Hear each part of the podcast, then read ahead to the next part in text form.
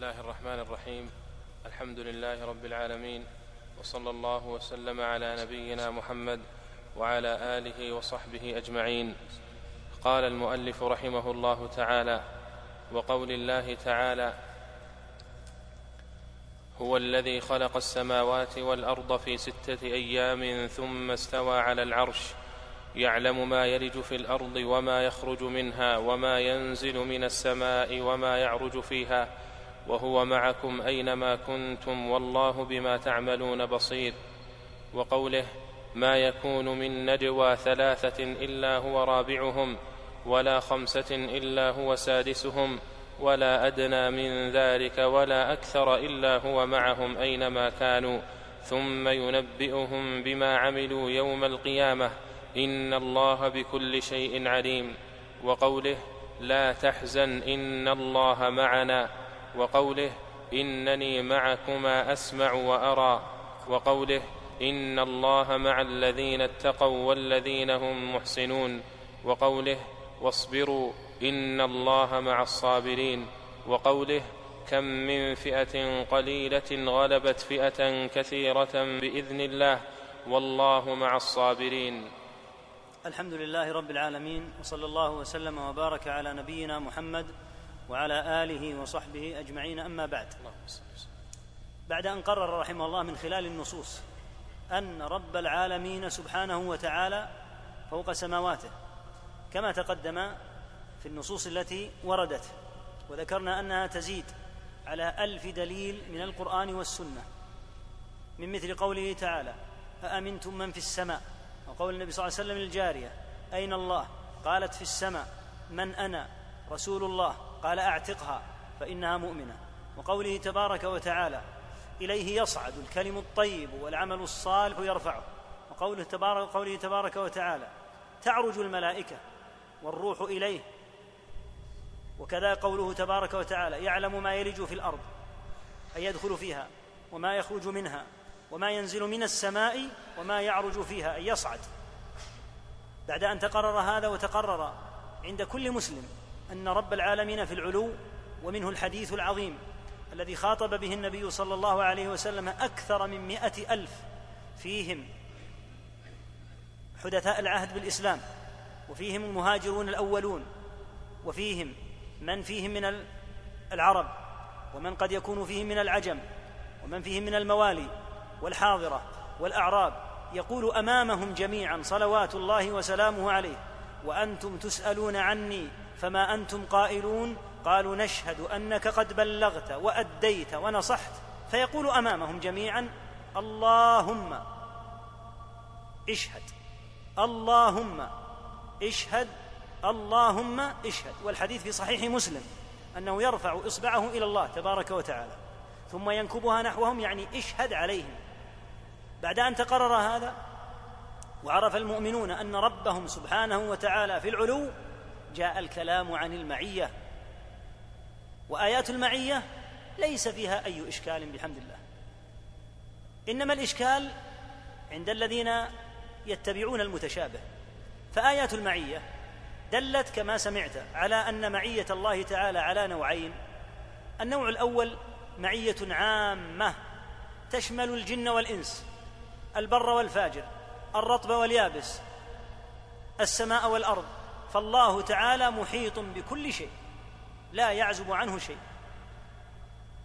فمعية الله بهذا المعنى معية عامة فهو سبحانه وبحمده محيط بكل شيء. لا يعزب عنه شيء ولا يمكن أن يفلت أو يسبقه شيء سبحانه وتعالى. ما يكون من نجوى ثلاثة أي ثلاثة إلا هو رابعهم. ولا خمسة إلا هو سادسهم ولا أدنى من ذلك ولا أكثر إلا هو معهم أينما كانوا. كيف تفهم هذه النصوص؟ من خلال النصوص السابقة التي بينت أن رب العالمين في العلو سبحانه وبحمده. فإذا جاء الكلام عن معيته تعالى فالمعية على هذين النوعين. المعية العامة الشاملة التي لا يعزب عن الله عز وجل فيها شيء فهو مع كل أحد سبحانه وبحمده. وهذه الآية إذا تأملها المؤمن وجد أن موضوعها هو العلم.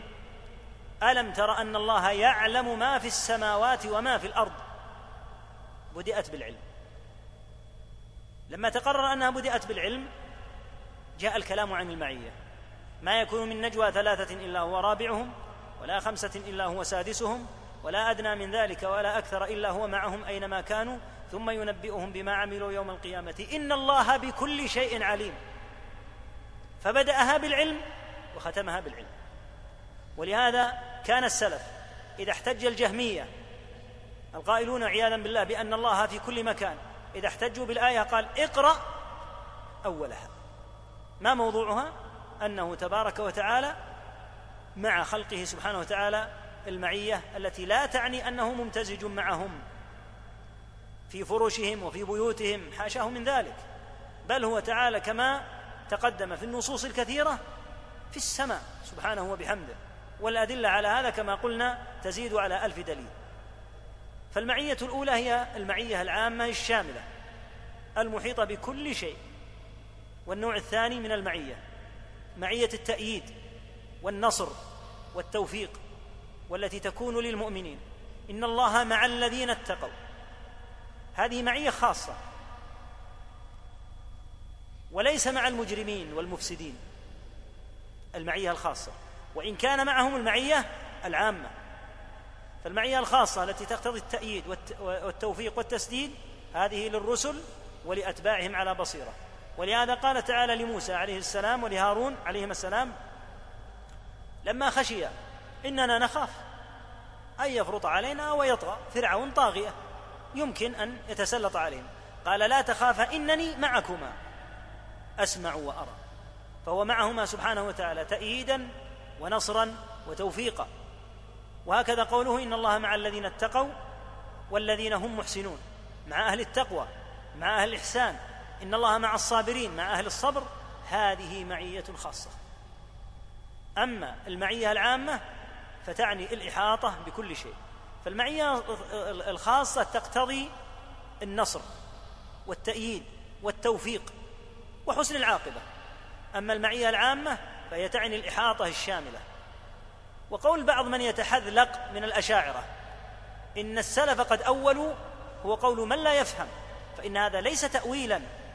هذا ليس من التأويل في قليل ولا كثير بل هذا هو مقتضى النص ومعناه الحقيقي لأن التأويل عندهم معناه صرف النص عن الظاهر المتبادر منه إلى معنى مرجوح يدعيه الذي صرفه. فيقال من قال إن ظاهر آيات المعية أن الله تعالى ممتزج بالخلق بالخلق. من قال هذا؟ وهو الذي بين سبحانه وتعالى أنه فوق سماواته عز اسمه. ويذكر تبارك وتعالى معيته مقرونة بعلمه سبحانه وتعالى. ولهذا هذا لا يعد تاويلا بل هذا هو معنى وتفسير اللفظ كما فسره السلف الصالح رضي الله تعالى عنهم وارضاهم نعم. وقوله ومن أصدق من الله حديثا وقوله ومن أصدق من الله قيلا وقوله وإذ قال الله يا عيسى ابن مريم وقوله وتمت كلمة ربك صدقا وعدلا وقوله وكلم الله موسى تكليما وقوله منهم من كلم الله وقوله ولما جاء موسى لميقاتنا وكلمه ربه وقوله وناديناه من جانب الطور الأيمن وقربناه نجيا وقوله وإذ نادى ربك موسى أن ائت القوم الظالمين نعم. وقوله هذه الآيات وما بعدها متعلق بصفة عظيمة من صفات الله تعالى وهي صفة الكلام وهي أنه تبارك وتعالى يتكلم سبحانه وبحمده بما شاء كيفما شاء سبحانه وبحمده. وهذه المسألة مسألة الكلام من المسائل الفواصل الكبار بين السني وبين المبتدع. وقد وقف السلف الصالح رضي الله عنهم موقفا كبيرا جدا فيها فإن الخصمة العظيمة التي كانت بين الإمام أحمد وغيره من علماء السنة مع المعتزلة كانت في صفة كلام الله تعالى. لأن المعتزلة قاتلهم الله يقولون إن صفات الله مخلوقة ومنها صفة الكلام. ولهذا قالوا إن القرآن مخلوق عياذا بالله. فوقف لهم الأئمة. وموقف الأئمة يبين لك حقيقة عظيمة جدا في موضوع المذاهب الأربعة. لما جاءت هذه المسألة الكبيرة اتفق أهل العلم ممن هم على طريقة الشافعي في الفقه أو على طريقة الإمام أحمد أو على طريقة مالك أو غيرهم من أهل العلم قولا واحدا على الوقوف في وجه المعتزلة. من ذلك الإمام الجليل ويخفى موقفه على كثير من طلبة العلم ولا سيما من المبتدئين وهو البويطي رحمه الله تعالى صاحب الشافعي. فقد حمل من مصر وفي رقبته رحمه الله ثقل أربعين رطلا يعني حتى تظل رقبته بهذا الشكل إلى العراق. ولما دخل إلى العراق وسجن قال والله لئن دخلت عليه لأصدقنه. وأبى أن يقول إن القرآن مخلوق. استمر رحمه الله تعالى مكبلا حتى مات. في سجنه رحمه الله وغفر الله له. لم يقل هذا قول أحمد هذا قول الشافعي. لا إذا جاءت مسائل الاعتقاد فأهل العلم فيها على قول واحد. وهكذا الإمام أحمد موقفه مشهور رحمه الله تعالى. يقول أحمد ضربت ضرب من يراد قتله. الضرب الذي تلقاه الإمام أحمد ليس ضرب تعذيب بل ضرب قتل. كان المراد أن يقتل. تحت الضرب تحت السياط. لكن الله سلمه وهكذا وقف نعيم بن حماد ومات في السجن. وقتل أحمد بن نصر الخزاعي. قتله الواثق بيده. وصمد عدد من أهل العلم رحمة الله تعالى عليهم. ورأى بعضهم أن له رخصة لأنهم تحت وطأة التعذيب الشديد رأوا أنهم دخلوا في حد الإكراه. وكان الإمام أحمد يرى أن ذلك لا يعد إكراها إلا إذا مس بعذاب وكان يرى أن عليهم أن يصبروا. ولكن كما قال بعض أهل العلم مثل بشر الحافي وغيره قال من يستطيع أن يقف موقف احمد موقف أحمد يقل أن يقفه أحد. هذه الخصمة الكبيرة كانت في هذه المسألة مسألة الكلام. لأن المعتزلة تقول إن كلام الله مخلوق وترى هذا في جميع صفاته. ولهذا جاء عن أحمد رحمه الله أنه سئل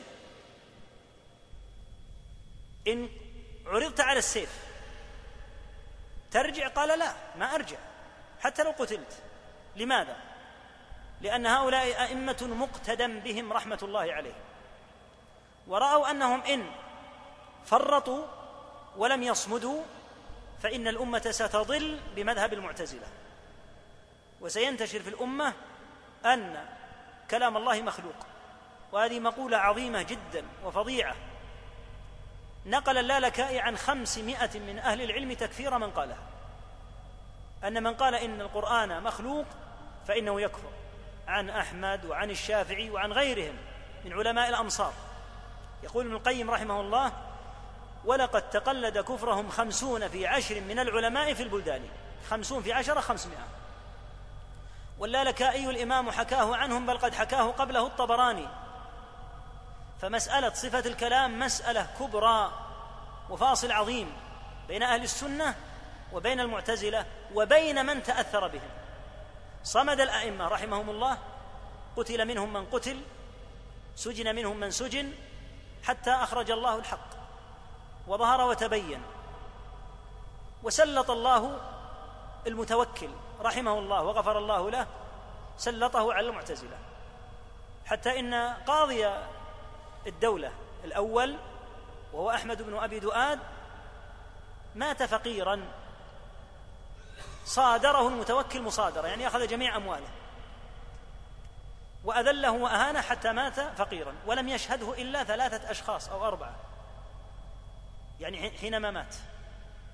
وأذل الله المعتزلة أعظم ذل. وظهر مذهب أهل السنة ظهورا بينا بأن صفات الله تبارك وتعالى لا يجوز القول أنها مخلوقة وأن القائل بهذا إنما هم المعتزلة والجهمية. وثبت هذا عند الجميع واتضح ثم ظهر قول الكلابية وهم أصحاب عبد الله بن سعيد بن القطان المدعو المسمى بابن كلاب. وابن كلاب هذا أراد أن يتوسط بين أهل السنة وبين المعتزلة. فأخذ بعضا من قول أهل السنة في إثبات عدد من الصفات. ومال إلى تأويل عدد من الصفات متابعة لقول المعتزلة. فوقف منه أهل العلم وقوفا شديدا جدا. ولهذا كان الحارث المحاسبي وهو مشهور بالتصوف ولكنه كان من مشاهير الكلابية. أمر الإمام أحمد بهجره حتى إنه مات في بيته لم يستطع الخروج. لأن السنة بعد أن أخرج الله عز وجل أحمد من السجن ولا سيما في زمن المتوكل قد قويت جدا وأبغض وأبغض الناس المعتزلة بغضا شديدا. حتى إنها وهذه من آيات الله البالغة لا تكاد تجد للمعتزلة إلا كتبا قليلة إلى اليوم مع أنهم كانوا مسيطرين في وقت المأمون والمعتصم والواثق والفوا ألوف الكتب. ومع ذلك لا تجد لهم من الكتب إلا القليل القليل الآن. وذلك لأن مذهبهم مذهب باطل لا يحفظ لا يحفظه الله تعالى. أتباع ابن كلاب قالوا في القرآن مقولة عظيمة. قالوا إن الله تعالى تكلم بكل كلامه ثم لم يتكلم. وقالوا إن القرآن ليس احرفا وإن الله لا يتكلم بصوت وإن القرآن هو مجرد المعنى. أما الألفاظ فهي من جبريل أو من محمد عليهما الصلاة والسلام. وقد اشتد أهل العلم عليهم في هذه المسألة جدا. وبدعوهم وضللوهم ورأوا أن مقولتهم من أعظم المقولات. بل قال بعض أهل العلم إن مقولتهم أخبث من مقولة المعتزلة من جهة وهي أن مقولة المعتزلة ظاهرة الخبث.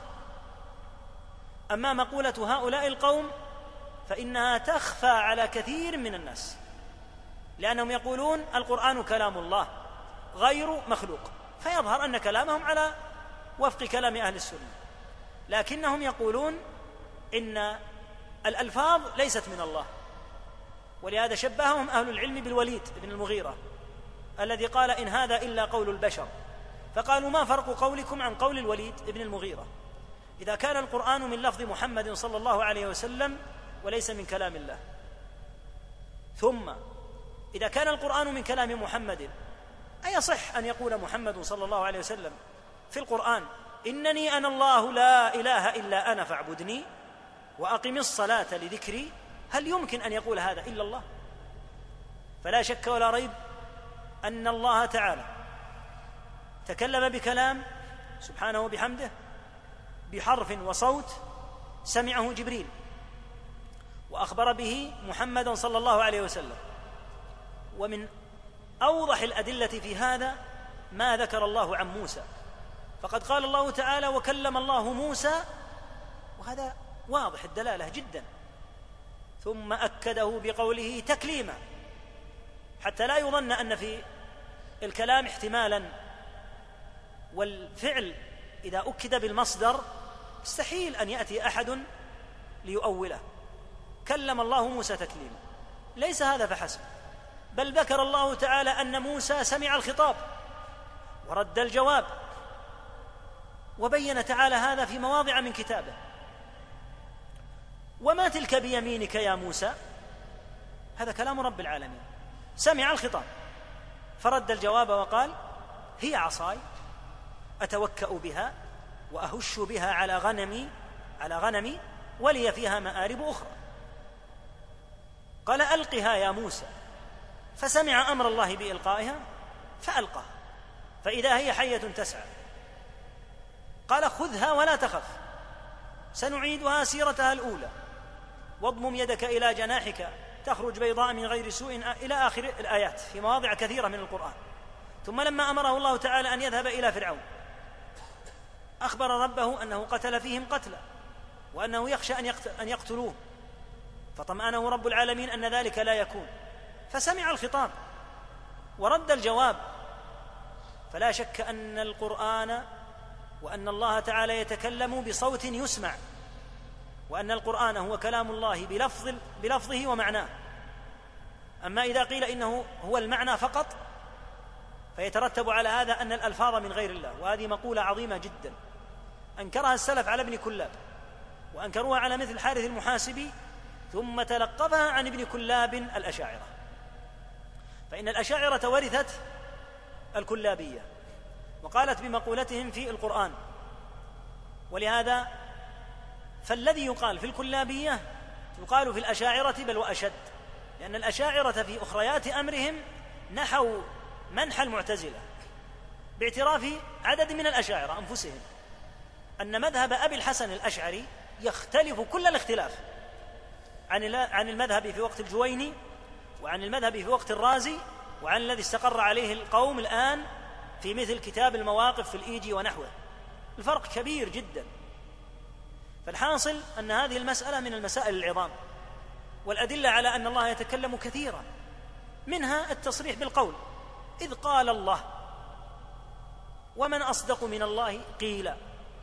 والتصريح بالتكليم كما في قوله وكلم الله موسى تكليما. والندى وهو الكلام من بعد ناداه ربه. والمناجاة التكليم من قرب وقربناه نجيا. وهكذا عدد من النصوص. ولهذا كان أهل العلم كالدارمي وأحمد وغيرهم رحمهم غيرهم رحمهم الله يقولون في قوله تعالى وإن أحد من المشركين استجارك فأجره حتى يسمع كلام الله.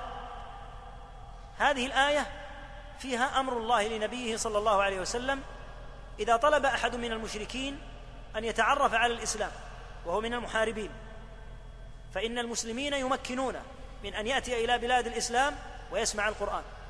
وإن أحد من المشركين استجارك. الإجارة طلب الأمان. فأجره حتى يسمع كلام الله ثم أبلغه مأمنة. إما أن يسلم ويكون مسلمين وإن أبى أن يسلم فإنه يرد إلى مأمنه. قال تعالى ذلك بأنهم قوم لا يعلمون. فإذا أرادوا أن يتفهموا القرآن ويعرفوا الإسلام عن قرب فإنهم يمكنون.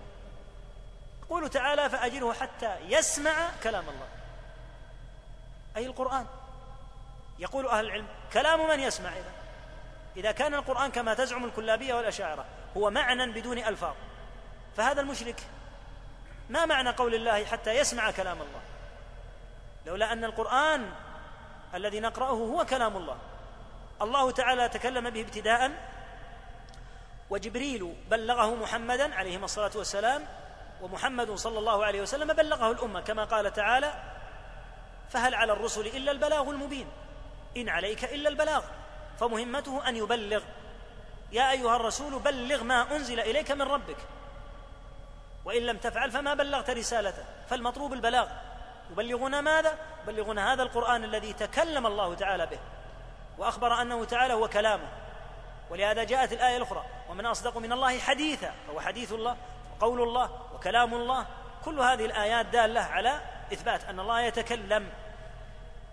قال أهل العلم أصل الكلام صفة ملازمة له تعالى. وأفراد الكلام صفة فعلية يتكلم متى شاء بما شاء. يشتهر قسمة الصفات إلى قسمين صفات ذاتية وهي الملازمة لله عز وجل كسمعه وبصره وعلمه وصفات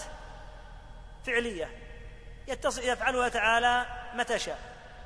الكلام أصل الصفة صفة ذاتية فإن الله يتكلم سبحانه وتعالى. وأفرادها صفات فعلية. فكلم الله آدم لما شاء أن يكلمه وكلم الله موسى في وقت لما شاء أن يكلمه وكلم محمدا صلى الله عليه وسلم في وقت لما شاء أن يكلمه. ويتكلم تعالى بما شاء. ومن يمنع رب العالمين أن يتكلم؟ إلا الجهل وقلة العلم بالله. فإن هؤلاء القوم يقولون إن الله لا يتكلم إنما هو معنى ثم إنه لا يتكلم. ومن يمنع رب العالمين أن يتكلم؟ ثم إن الله أخبرنا في القرآن أنه سيكلم أهل النار وسيكلم أهل الجنة. ونحن لا زلنا في الدنيا لم نرد القيامة. لم يدخل أحد الجنة ولم يدخل النار في القيامة. لأن القيامة لم تأتي والله يتكلم. وهكذا إذا أحب عبدا سبحانه وتعالى نادى في السماء يا جبريل إني أحب فلانا فأحبه. فيحبه جبريل ثم ينادي في أهل السماء يا أهل السماء إن الله يحب فلانا فأحبوه. فيحبه أهل السماء ثم توضع له المحبة في الأرض أو يوضع له القبول في الأرض. وإذا أبغض الله عبدا نادى يا جبريل إني أبغض فلانا فأبغضه. فيبغضه جبريل. ثم ينادي جبريل يا أهل السماء إن الله يبغض فلانا فأبغضوه فيبغضه أهل السماء ثم توضع له البغضاء في الأرض. الحديث في البخاري. قال البخاري رحمه الله على هذا الحديث باب المقة من الله المحبة من الله الله الذي يزرعها سبحانه وتعالى. يزرعها في قلوب المؤمنين لمن أحب. وإن كانت قد تزرع في نفوس الضالين والكفار في نفوس من يبغض الله لكن محبة المؤمنين هذه يزرعها الله. إن الذين آمنوا وعملوا الصالحات سيجعل لهم الرحمن ودا. فالحاصل أن الله يتكلم ومن الذي يمنع الرب من أن يتكلم؟ إلا الجهلة من المتكلمين الذين لم يقدروا الله حق قدره. يقولون لا يليق أن يتكلم. رب العالمين كما قال تعالى كل يوم هو في شأن. يحيي ويميت ويعز ويذل كل يوم له شأن سبحانه وتعالى. ثم هذه الرسل وهذه الآيات وهذه النصوص تكون كلام من؟ هي كلام الله عز وجل. ولهذا نقول القرآن كلام الله. فلك أن تأخذ صحيح البخاري وأنت على غير طهر. لا بأس. لكن ليس لك أن تمس المصحف إلا وأنت على طهر. لماذا؟ لأن القرآن كلام الله. فيفرق بين كلام الله وكلام غيره سبحانه وتعالى. فهذه المسألة من المسائل الكبار الأصول العظام. والخلاف فيها إنما يخالف فيها أهل الضلال إما من المعتزلة والجهمية أو ممن تأثر بهم من الكلابية والأشعرية والماتريدية. نعم. وقوله وناداهما ربهما ألم أنهكما عن تلكما الشجرة؟ وقوله ويوم يناديهم فيقول ماذا أجبتم المرسلين؟ وقوله وإن أحد من المشركين استجارك فأجره حتى يسمع كلام الله. وقوله وقد كان فريق منهم يسمعون كلام الله ثم يحرفونه من بعد ما عقلوه وهم يعلمون وقوله يريدون أن يبدلوا كلام الله. هذه الآية يريدون أن يبدلوا كلام الله. أعظم النصوص أن المقصود بالكلام كلام الله لفظه ومعناه أما كلام الله الذي تكلم به فمن يستطيع أن يتحدث أن يصل إلى الله عز وجل؟ اذ المقصود يريدون أن يبدلوا كلام الله الموجود الذي انزله الذي بين الدفتين. يريدون أن يبدلوا كلام الله عز وجل فيطلق على القرآن كلام الله بلا إشكال لا شك أنه كلام الله. ولهذا له أحكام خاصة. كما قلنا لا يمس المصحف إلا على طهر وأيضا لا يقرأ القرآن ولو على غير ولو, ولو لا يقرأ الجنب القرآن ولو عن ظهر قلب. ليس له أن يقرأه عن ظهر قلب. ما الفرق؟ لماذا؟ لأن هذا كلام الله. فإذا كانت هذه الأحكام كلها رتبت عليه لأنه كلام الله ثم يقال لا القرآن ليس كلام الله. إذن كلام من؟ فالحاصل أن هذه المسألة من المسائل الفارقة الكبيرة بين السنة والبدعة. نعم.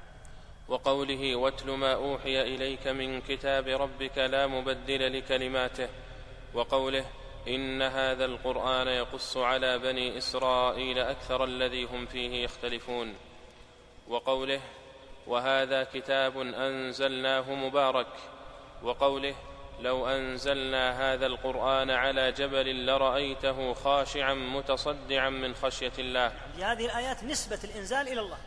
هذا كتاب أنزلناه الحمد لله الذي أنزل على عبده. فهذه الآيات تدل كما قلنا على أمرين الأمر الأول على العلو لأن الذي يأتي من الرب يصرح فيه بالنزول والذي يذهب إلى الرب يصرح فيه بالعروج والارتفاع إلى الرب. فالله نسب الإنزال إلى نفسه. الحمد لله الذي أنزل على عبده الكتاب. كتاب أنزلناه إليك. فلا شك أن إنزاله من الله وأنه كلام الله سبحانه وتعالى. نعم. وقوله وإذ وإذا بدلنا آية مكان آية والله أعلم بما ينزل قالوا إنما أنت مفتر بل أكثرهم لا يعلمون. قل نزله روح القدس من ربك بالحق ليثبت الذين آمنوا وهدى وبشرى للمسلمين. نزله روح القدس على سبيل التبليغ ولهذا سمى الله روح القدس سمى جبريل بما يدل على أنه رسول. والرسول ماذا ماذا يفعل؟ يحمل يحمل رسالة.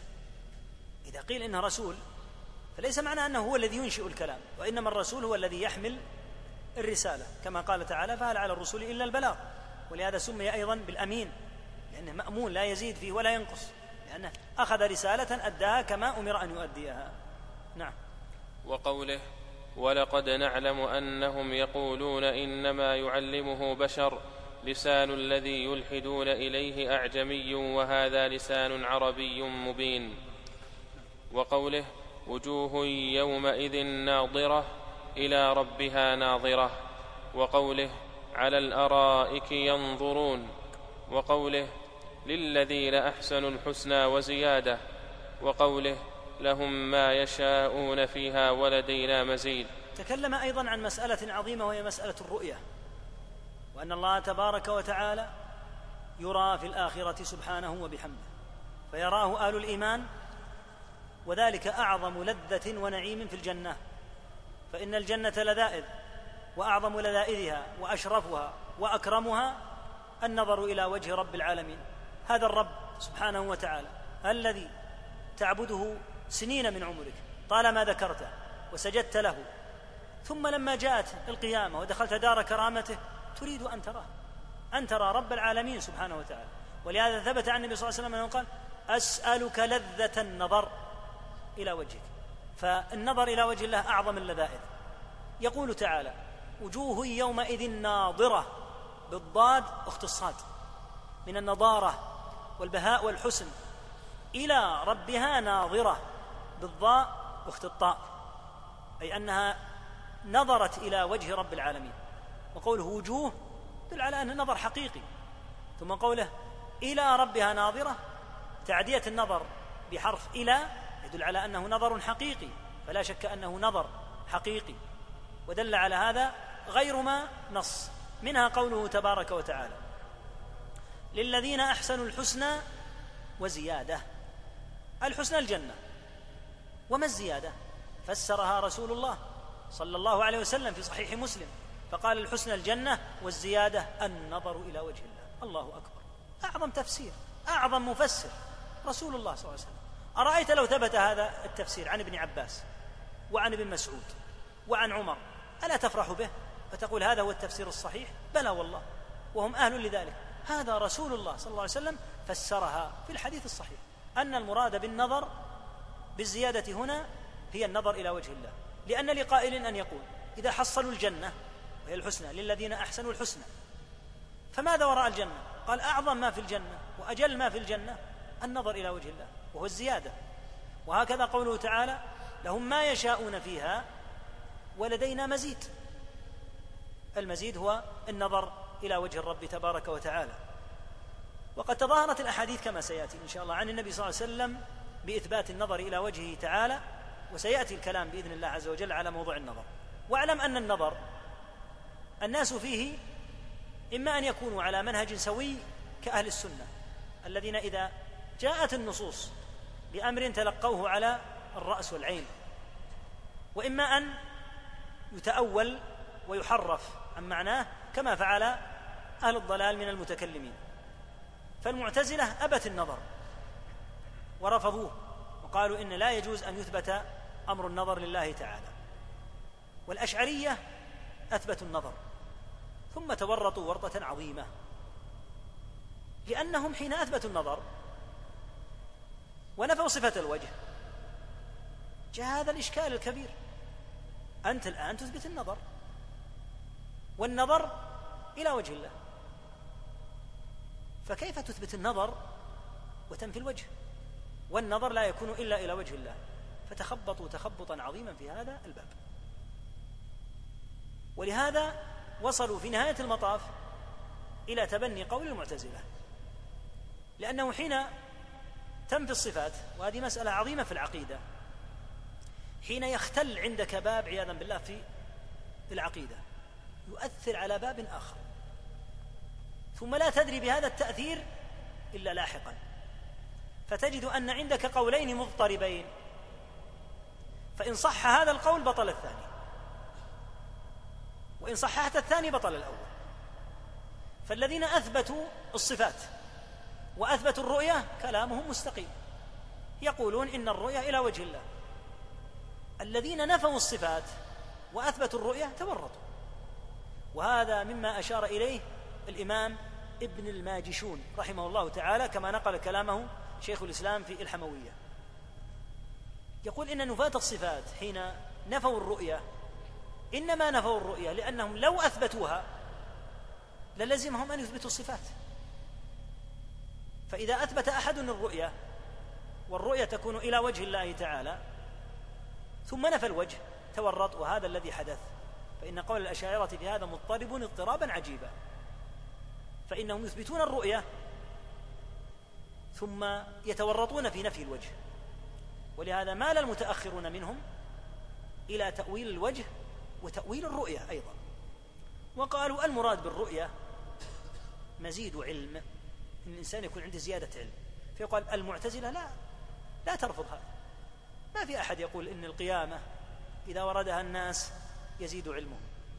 حتى الكفرة يتأكدون من تلك الأمور التي كانوا ينفونها. أليسوا ينفون النار؟ قال تعالى عن الغافل فكشفنا عنك غطاءك فبصرك اليوم حديد.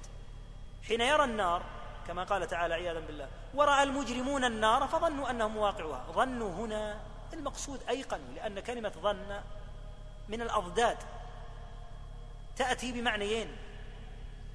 فإنها تعني الشيء المتردد في بعض المواضع كما في قول المشركين إن نظن إلا ظنا وما نحن بمستيقنين وتأتي بمعنى الجزم كما قال تعالى وإنها لكبيرة إلا على الخاشعين الذين يظنون أنهم ملاقو ربهم. يظنون ظن لا يجزمون. والظن هنا المقصود به الجزم. فالكفار إذا رأوا النار ألا يتيقنون؟ هذه النار التي كنتم بها تكذبون. أفسحر هذا أم أنتم لا تبصرون؟ فمجرد زيادة العلم هذا أمر لا يخالف فيه أحد. فلهذا أرادوا أن يقولوا إنا نقر الرؤية. ولكن الرؤية ليست إلى وجه الله وإنما هي مزيد علم.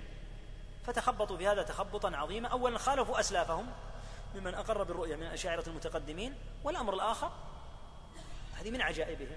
حين يقال إن الرؤية إلى وجه الله إن رؤية وجه الله عز وجل هي هي مزيد علم.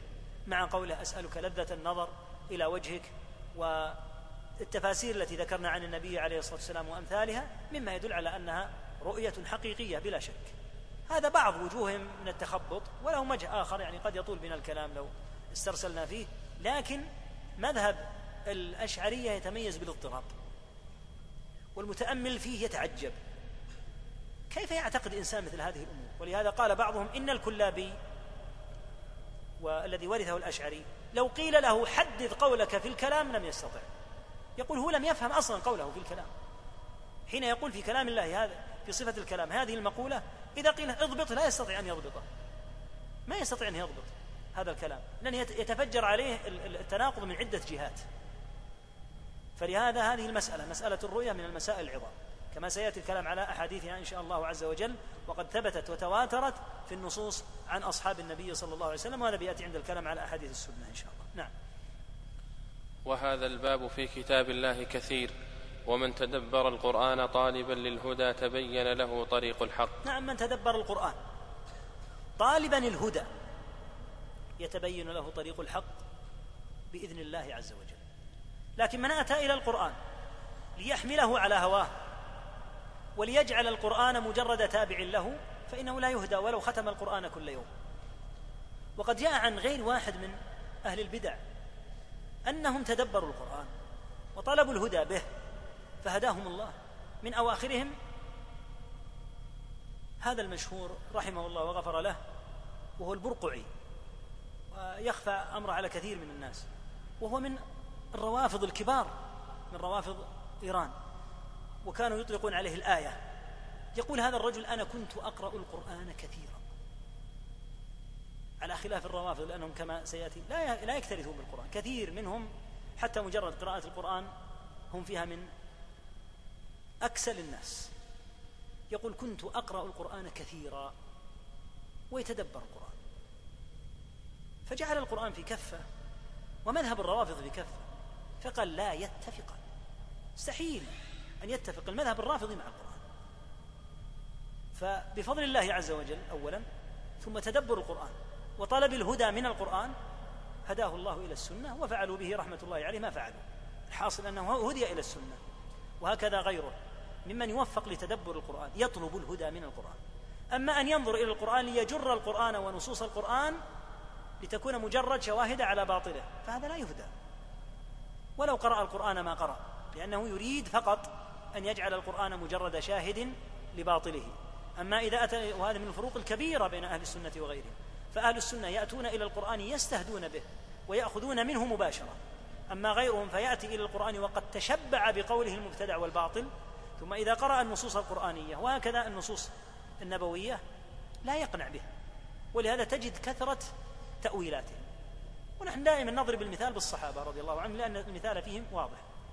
انظر ما قال الله في الصحابة وما قال في أبي بكر رضي الله عنه وما قال في أمهات المؤمنين. انظر إلى هذه الآية العظيمة تأتينا إن شاء الله. ترجي من تشاء منهن وتؤوي إليك من تشاء. ومن ابتغيت ممن عزلت إلى قوله تعالى ذلك أدنى أن تقر أعينهن ولا يحزن ولا يرضين ويرضين بما آتيتهن كلهن. شوف كل هذا التشريع لأجل أن يرضين. وتقر أعينهن ولا يصبن بالحزن. من اللي بلغ هذه المرتبة؟ أمهات المؤمنين.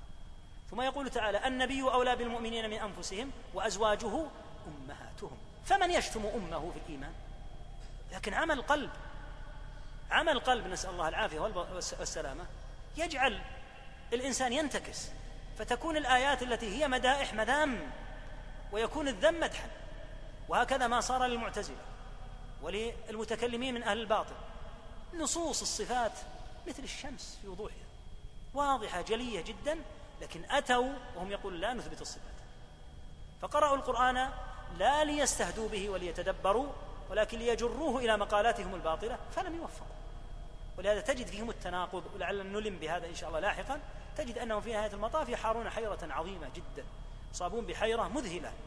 ويموت الواحد منهم يقول أنا على أموت على عدين عجائز أمي. إن لم يتداركني الله وأموت على ما يموت عليه عجائز المسلمين فالويل لي لا تشتغلوا بالكلام. ونحو ذلك من العبارات التي ندموا فيها على ما فعلوا.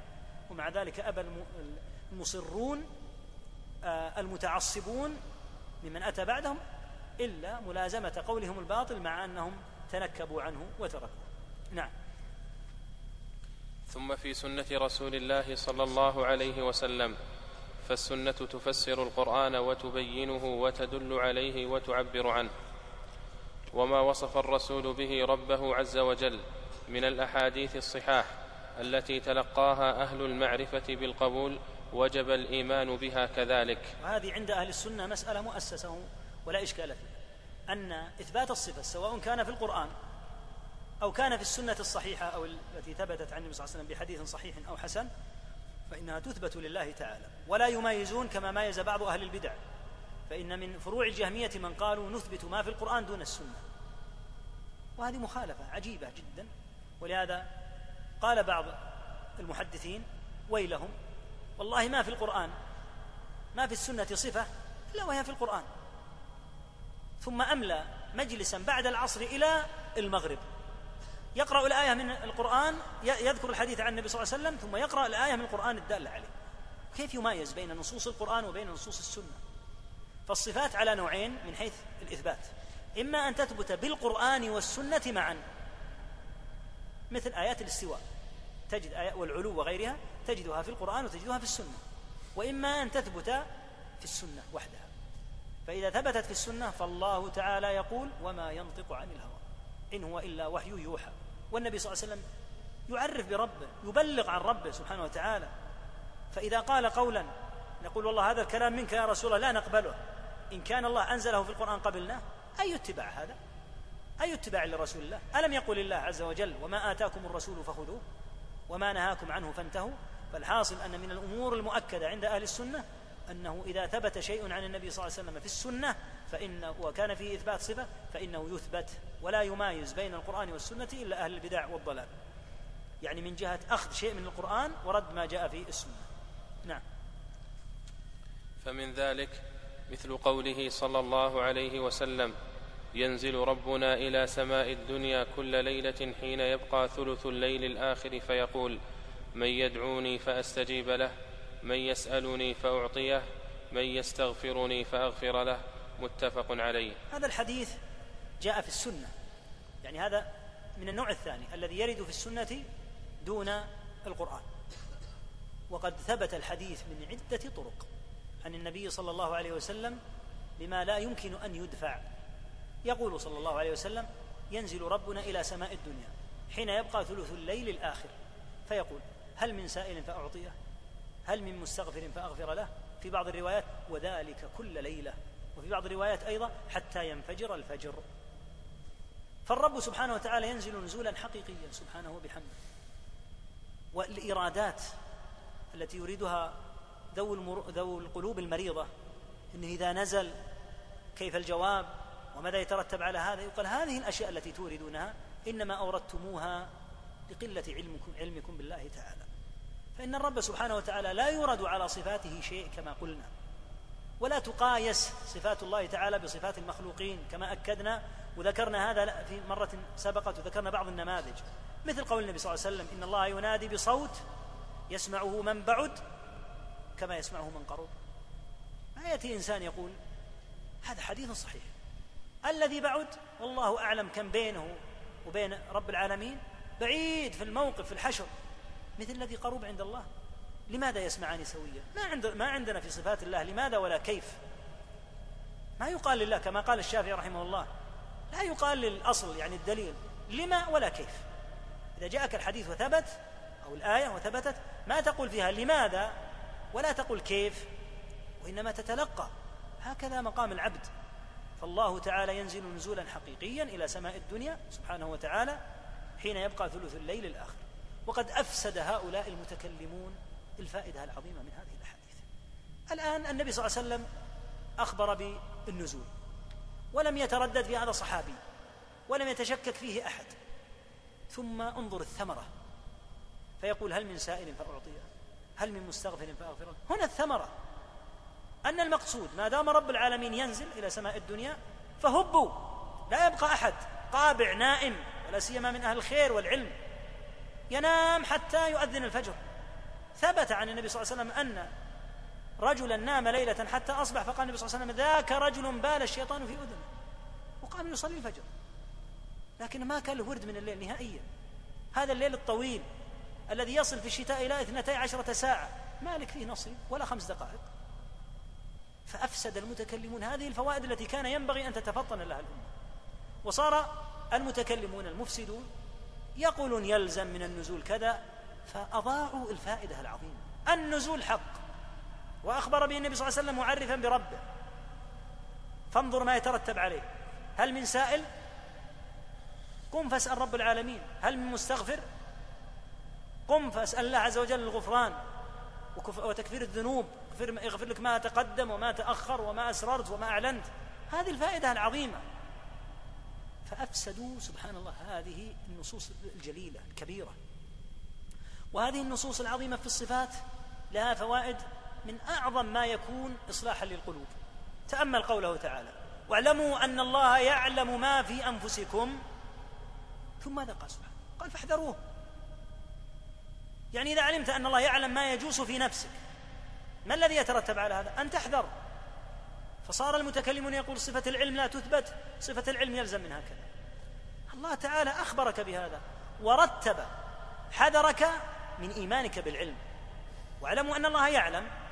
فإذا كنتم مقرين بأنه يعلم ما في النفوس سبحانه فستحذرون. أما إذا كان عندك إشكال في علم الله فكيف تحذر؟ فالحاصل أن مثل هذه النصوص تلقاها الصحابة رضي الله عنهم أهل الفقه وأهل الفهم عن الله كما ينبغي أن يتلقى. فتلقوها وآمنوا بها ونظروا فيما يترتب عليه. لله المثل الأعلى. ما أعجب الناس. لو قيل إن ملكا ولله المثل الأعلى سيفد إلى بلد في يوم من الأيام وسينظر حاجات الناس ويمكن أن يعطيهم هبات. لوجدت الناس يتقاتلون على هذا التقاتل.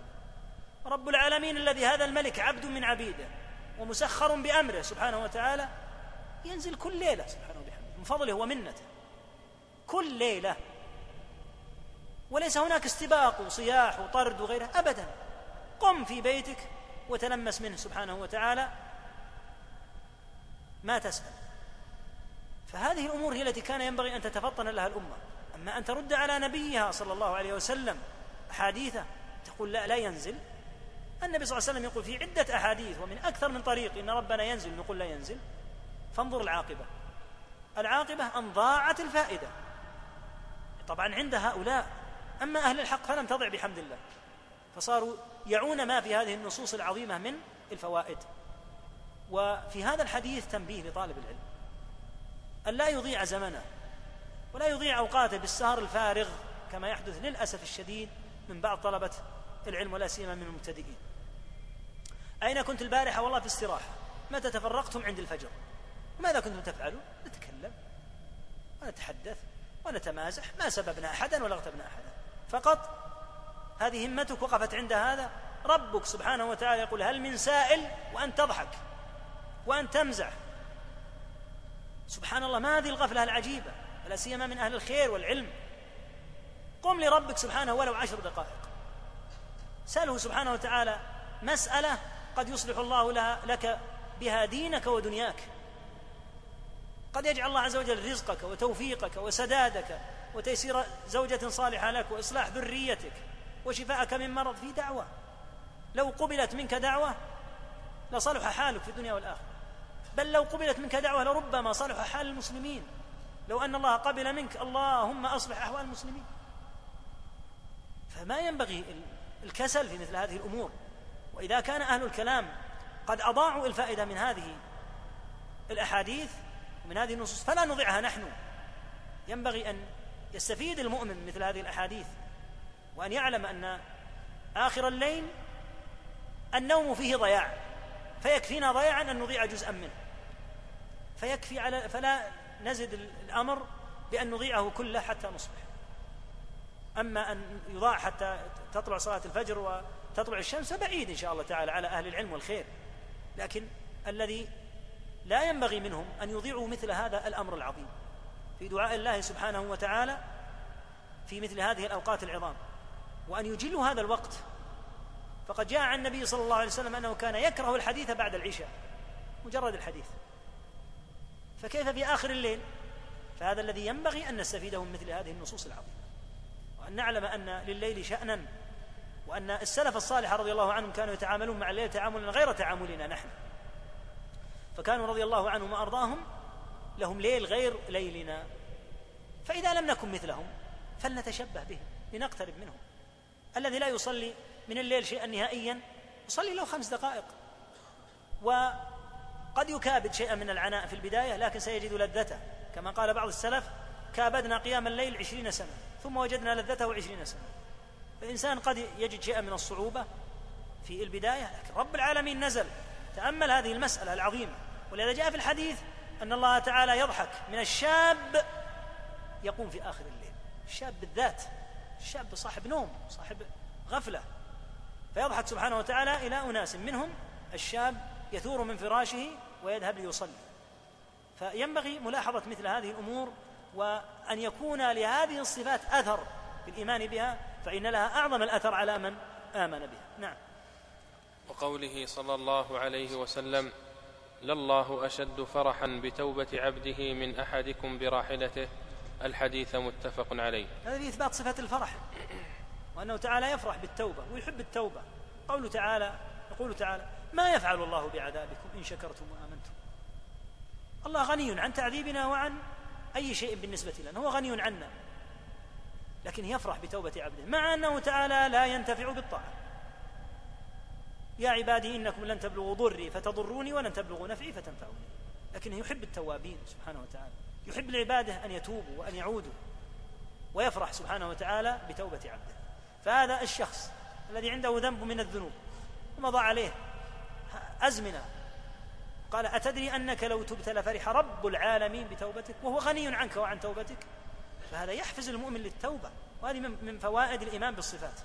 فالله تعالى أشد فرحا وهذا يدل على أنه يفرح فرحا عظيما سبحانه وتعالى بتوبة عبده من أحدكم. كان في برية ومعه راحلته وعليها زاده فانفلتت منه. فلما انفلتت وهو في البرية ليس هناك إلا الهلك. فقال آتي عند شجرة فأموت عندها لأن عالم أنه سيموت. فبينما هو كذلك إذا بها على رأسه قائمة. فقال من شدة الفرح اللهم أنت عبدي وأنا ربك. أخطأ من شدة الفرح. فالله تعالى يفرح بتوبة التائب ويحب لعباده سبحانه وتعالى أن يتوبوا. والفرح غير المحبة. الفرح لا يفسر بالمحبة. كما أن المحبة لا تفسر بالإرادة. كلها صفات لها معاني على ما يليق بالله تعالى. نعم. وقوله صلى الله عليه وسلم يضحك الله إلى رجلين يقتل أحدهما الآخر كلاهما يدخل الجنة. متفق عليه. نعم. وقوله عجب ربنا من قنوط. يعني هذا في الضحك يعني هذا في حديث الضحك. أن الله تعالى يضحك من رجلين. يقتل أحدهما الآخر. يدخلان الجنة. التقى المسلمون بالكفار في معركة. فقتل أحد الكفار مسلما. فدخل هذا المسلم الشهيد الجنة. ثم إن هذا الكافر من الله عليه بالهداية. فأسلم. فدخل الجنة. فيضحك الله عز وجل من هذين الرجلين. اللذين كان بينهما خصمة عظيمة حتى إن أحدهما قتل الآخر وهو كافر. ثم إن الله من عليه بالهداية. فأوجب ذلك ضحكه سبحانه وتعالى. وضحكه تعالى لا يشبه بضحك الخلق. مطلقا. لا يشبه بضحك الخلق بحيث يقال إنه يضحك بقياس كذا أو مثل ما يضحك الخلق. وإنما يضحك ضحكا يليق به تعالى. ولا يتأول بحيث يصرف. قال الضحك المراد إرادة الإحسان. على مقولة الذين يحرفون الكلمة عن مواضعه بل هو ضحك يليق بالله تعالى كما أن العلم يليق به تعالى.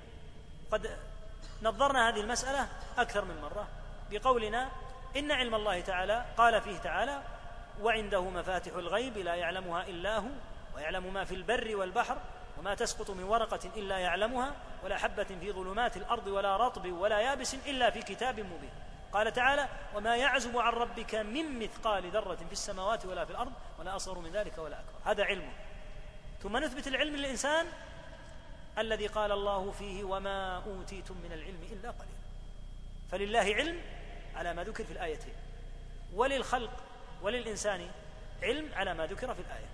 علم قليل على قدر الإنسان. وهكذا إذا أثبتنا الفرح أو الضحك نثبته بما يليق بالله ولا نشبهه بما للمخلوق.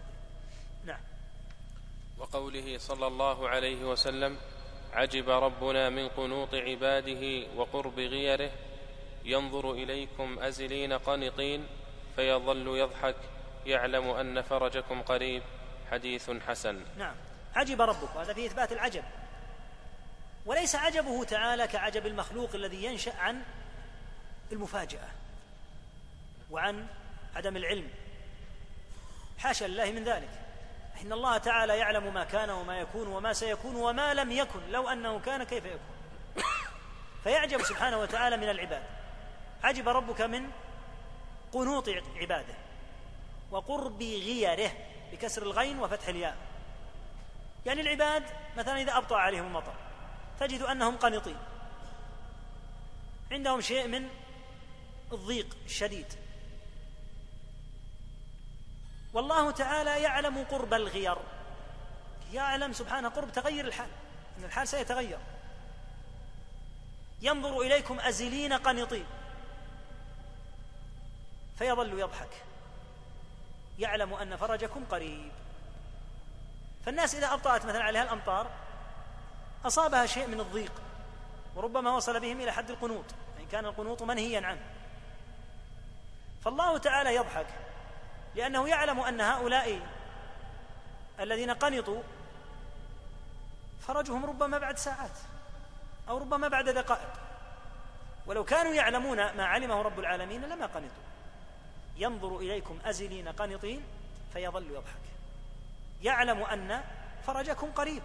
وما نسأل الله عز وجل أن يجعله فرجا لهذه الأمة التي قد يكون بعض الناس قد قنطوا من أحوالها.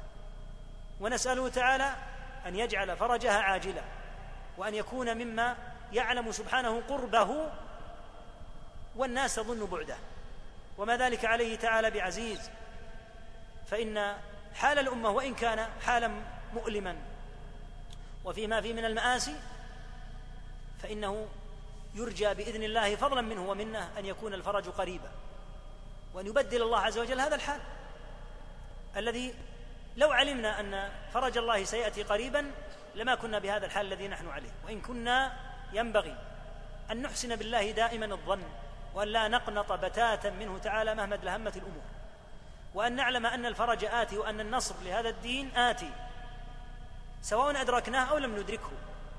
كما قال عليه الصلاة والسلام لا يبلغن هذا الدين ما بلغ الليل والنهار. كما أن الليل والنهار يبلغان كل مكان فسيبلغ هذا الدين مبلغ الليل والنهار بعز عزيز أو بذل ذليل. عزا يعز به الله الإسلام وذلا يذل به الكفر.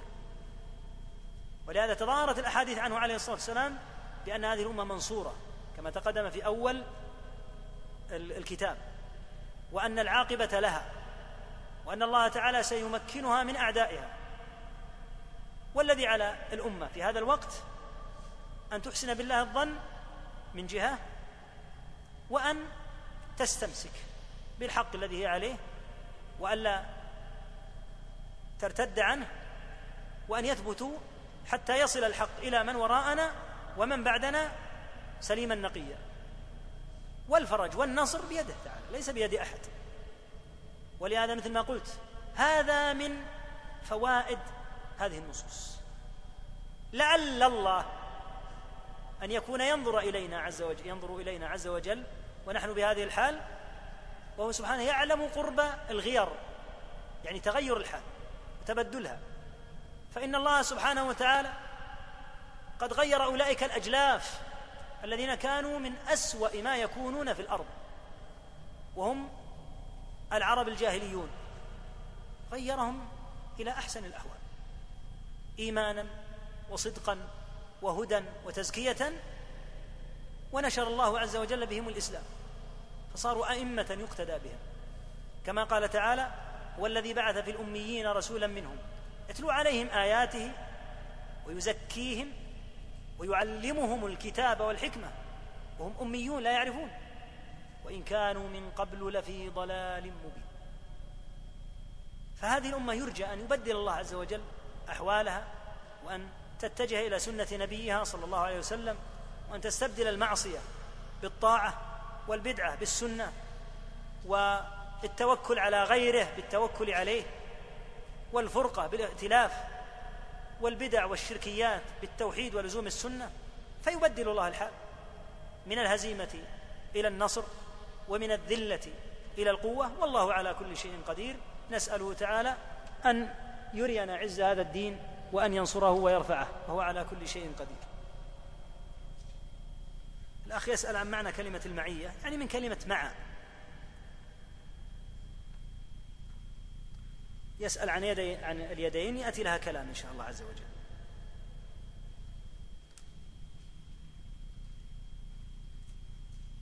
يقول من الذي قال لو وجدت سبيلا لأن أحذفها من المصحف لفعلت؟ عند قراءته ليس كمثله شيء. هو السميع البصير أحد رؤوس المعتزلة إما أن عمرو بن عبيد أو نحوه. ما معنى قول الله عز وجل وليعفوا وليصفحوا ألا تحبون أن يغفر الله لكم؟ نزلت هذه الآية في أبي بكر رضي الله عنه لما تكلم مصطح رضي الله عنه وأفاض في حديث الإفك المتعلق بعائشة أم المؤمنين رضي الله عنها فلما كان من الذين تكلموا حلف أبو بكر أن يقطع عن مصطح النفقة التي كان ينفقها وكان مصطح رضي الله عنه مهاجرا في سبيل الله وأخطأ فيما فعل وأقيم عليه الحد الذي إن شاء الله طهره رضي الله عنه وأرضاه. ثم إنه قال تعالى لأبي بكر وليعفوا وليصفحوا ألا تحبون أن يغفر الله لكم؟ فأبو بكر رضي الله عنه لما نزلت الآية حلف أن يعيد إلى مصطح يعني ترك الحلف بقطع النفقة عن مصطح وأعاد إليه نفقته. ذكر أن الله يعطي الدنيا من يحب ومن لا يحب ولا يعطي الدين إلا من أحب. هل كل من أعطي الدين أحبه الله؟ إذا كان الدين الذي بعث الله به محمدا صلى الله عليه وسلم. من أعطي هدي محمد صلى الله عليه وسلم وما بعث به صلى الله عليه وسلم فقد أحبه الله. إذا مات عليه. لأن الله تعالى قال لأن النبي صلى الله عليه وسلم قال إن الله يعطي الدنيا من يحب ومن لا يحب. فتجد مؤمنا خيرا صالحا قد أعطاه الله الدنيا. وتجد كافرا قد أعطاه الله الدنيا. ولا يعطي الدين الذي بعث به محمد صلى الله عليه وسلم. ليس البدع الضلالات شتم الصحابة هذا ليس دينا. فإذا ظن شخص أن هذا دين فليس بدين. ولا نفي الصفات ولا نفي القدر هذا ليس الدين الذي بعث الله به محمد صلى الله عليه وسلم. فمن وفقه الله للدين الحق فإن هذه من علامات حب الله له كما قال عليه الصلاة والسلام في حديث آخر من يريد الله به خيرا يفقهه في الدين.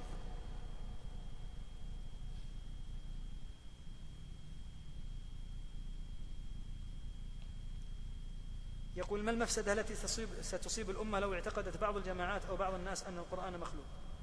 أليست هذه فتنة عصر مضى وانقضى؟ أرجو الإجابة. هذه مشاكل كما قال عمر رضي الله عنه. إنما يهدم الإسلام من نشأ في الجاهلية من نشأ في الإسلام لا يعرف الجاهلية. يظن بعض الناس أن هذه الفرق ولت أن الموضوع كان عند عمرو بن عبيد وعند واصل بن عطاء وانتهوا. من قال هذا يا أخي؟ الآن الرافضة معتزلة. والزيدية معتزلة والإباضية معتزلة.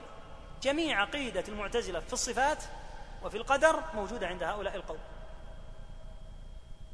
الأقوال الأخرى التي تأثرت بها الفرق مثل مقولة الأشعرية في الصفات ومقولتهم في القدر. مقولتهم في الصفات تأثروا فيها بالمعتزلة مقولتهم في القدر تأثروا فيها بالمجبرة بالجهمية. مقولتهم في الصفات في الإيمان تأثروا فيها بالمرجئة وهم أحد فروع المرجئة. عندك أيضا جملة من الضلالات المعاصرة.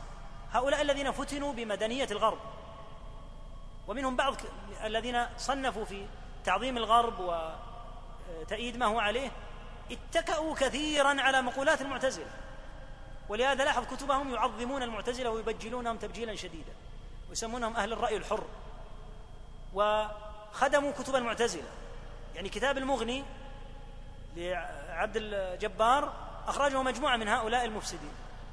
كان مخطوطا لا يعرف. مجموعة من هؤلاء هم الذين أخرجوا الكتاب. وكان طوال السنين قد يعني مئات السنين لا يعرف. فأخرج هذا الصنف. فتوقع الأخ وهذا من المشاكل الآن توقع بعض الناس أن هذه الأمور ولت. قد تخبو أسماء الفرق لكن عقائدهم موجودة. وهكذا عندك الخوارج. مقولات الخوارج موجودة في عمان وفي غير عمان في الإباضية ونحوهم فمن يقول إن هذه أشياء من التاريخ انتهت؟ يا ليتها انتهت. لو انتهت ما تكلمنا عنها ولا ما تحدثنا بها. ما الفائدة منها؟ لأن الضلالات كثيرة جدا قبل الإسلام وفي الفرق وهي كثيرة وبعضها خبأ وانتهى لا نتحدث فيه. لكن هذه الضلالات موجودة. والأخ حين يقول هذا الكلام يظن يتخيل أن هذه أمور انتهت زمن الإمام أحمد. لا لا غير صحيح. بل تشعبت بالناس السبل. وقد ثبت عن النبي صلى الله عليه وسلم أنه أخبر أن هذه الأمة تفترق إلى ثلاث وسبعين ملة كما في حديث معاوية رضي الله عنه. كلها في النار إلا واحدة. قيل من هي؟ قال الجماعة. هذا لفظ معاوية. ثلاث وسبعين ملة. وفي بعض الأحاديث ثلاث وسبعين فرقة. فهي موجودة يا أخي. لا تتصور أنها غير موجودة. وإن كان الأخ يعني ربما لا يدري بها ولا يعرفها لكنها موجودة. نسأل الله بأسماء وصفاته أن يعز السنة ويظهرها والله أعلم وصلى الله وسلم على نبينا محمد وآله وصحبه.